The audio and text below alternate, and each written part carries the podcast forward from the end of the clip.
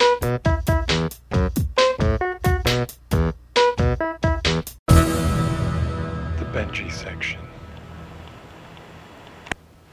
He awoke precisely at sunrise and slowly, deliberately inflated his head. He reached for the controls and, finding them, manipulated his way out of bed and headed for the washroom. In the washroom, he set about scrubbing and shaving his slender neck. His head naturally expanded and contracted during this process. While shaving, he thought of his gardens and the joy they brought him. He remembered wonderful meals and pondered thought scanners. His dear friend operated a thought scanning machine for the government. He wondered if it had ever been used as part of a practical joke. He finished shaving his neck and then leaned over to drain the excess jelly from his sinus. Smiling, he felt glad to be embarking on another night of work as a conversationalist. He enjoyed his job. He thought talking was the most stimulating of activities. He always kept his neck cleanly shaven, and he always listened intently when engaged in conversation. He had a knack for setting his conversation partners at ease. He leaned lovingly toward them, his lavender ears twitching with intention. As a professional conversationalist, he had to know the secret ways around and into the minds of his clients. Are you warm now? No, are you? I'm slightly warm, but if you're comfortable, let's talk about your family's wagon. Oh, yes, the wagon. It's been in our family for years. Every autumn we lubricate the poles and scour the gliding apparatus. Is it a lark each time? Yes, it's a lark. And that's what I love about my family. Something so dull as a seasonal wagon lubrication and scouring can become an occasion for sincere mirth and copulating.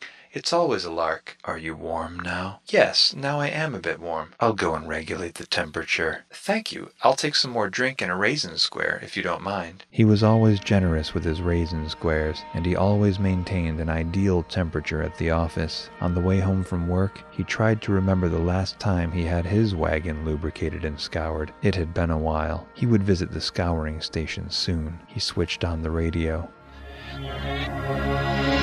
In the afternoon, he visited his young nephew in prison. He paused at the prison door and plucked a rose from the massive bush that grew there. The prison was a very unpleasant place, and his young nephew had done some very unpleasant things. Upon entering the building, he was accosted by three or four metal arms, each employing a thoroughly intrusive device that ensured prison guests were not concealing weapons or food or scraps of paper for passing secret messages. When he had been prodded and frisked by the metal arms, he moved forward to the thought scanning machine. This always scared him, because he had heard that if he were ever found to have even the hint of an escape plot in his head, he would be shocked violently through his lavender ears and detained in a body booth for a minimum of four to six weeks. Of course, he would never think of trying to break his young nephew out of such an impenetrable and smothering place. The very idea was ludicrous. Nonetheless, he became frightfully nervous each time he entered the thought scanning area. What if the machine were to misread his thoughts? He hated to think of the awful shock that would be applied to his tender ears, not to mention the inconvenience of being detained for such a long time without any conversation. For in prison, no inmate can speak or even move. Each inmate is confined to a body booth. The booth fits snugly around the contours of the inmate's body. It is made of a soft, rubbery material that both extracts and replaces moisture for the body. The genitals rest in a small pocket of netting, and the prisoner's fingers and toes are allowed to protrude from the booth so that they are relatively unrestricted, although each digit is attached by a sort of leathery string to a series of levers and pulleys controlled by the prison's central controlling machine. When an inmate whose thoughts were continually monitored through the body booth's headpiece was found to be actively pursuing objectionable ideas in his mind, the prison's controlling machine was capable of administering a strange strangely electric yet entirely mysterious brand of discipline through these dangling leathery strings.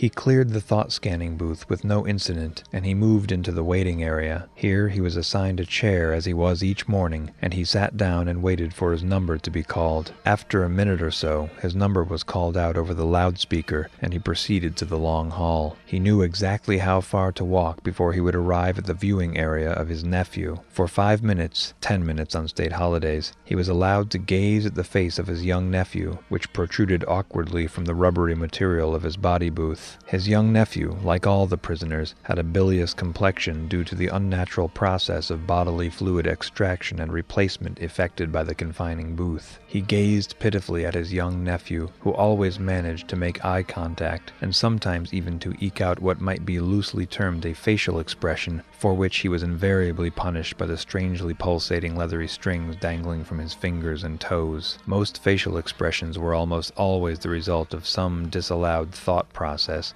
and punishment was instantaneous. When his five minutes, ten minutes on state holidays, were up, he broke eye contact with his young nephew and made his way to the exit.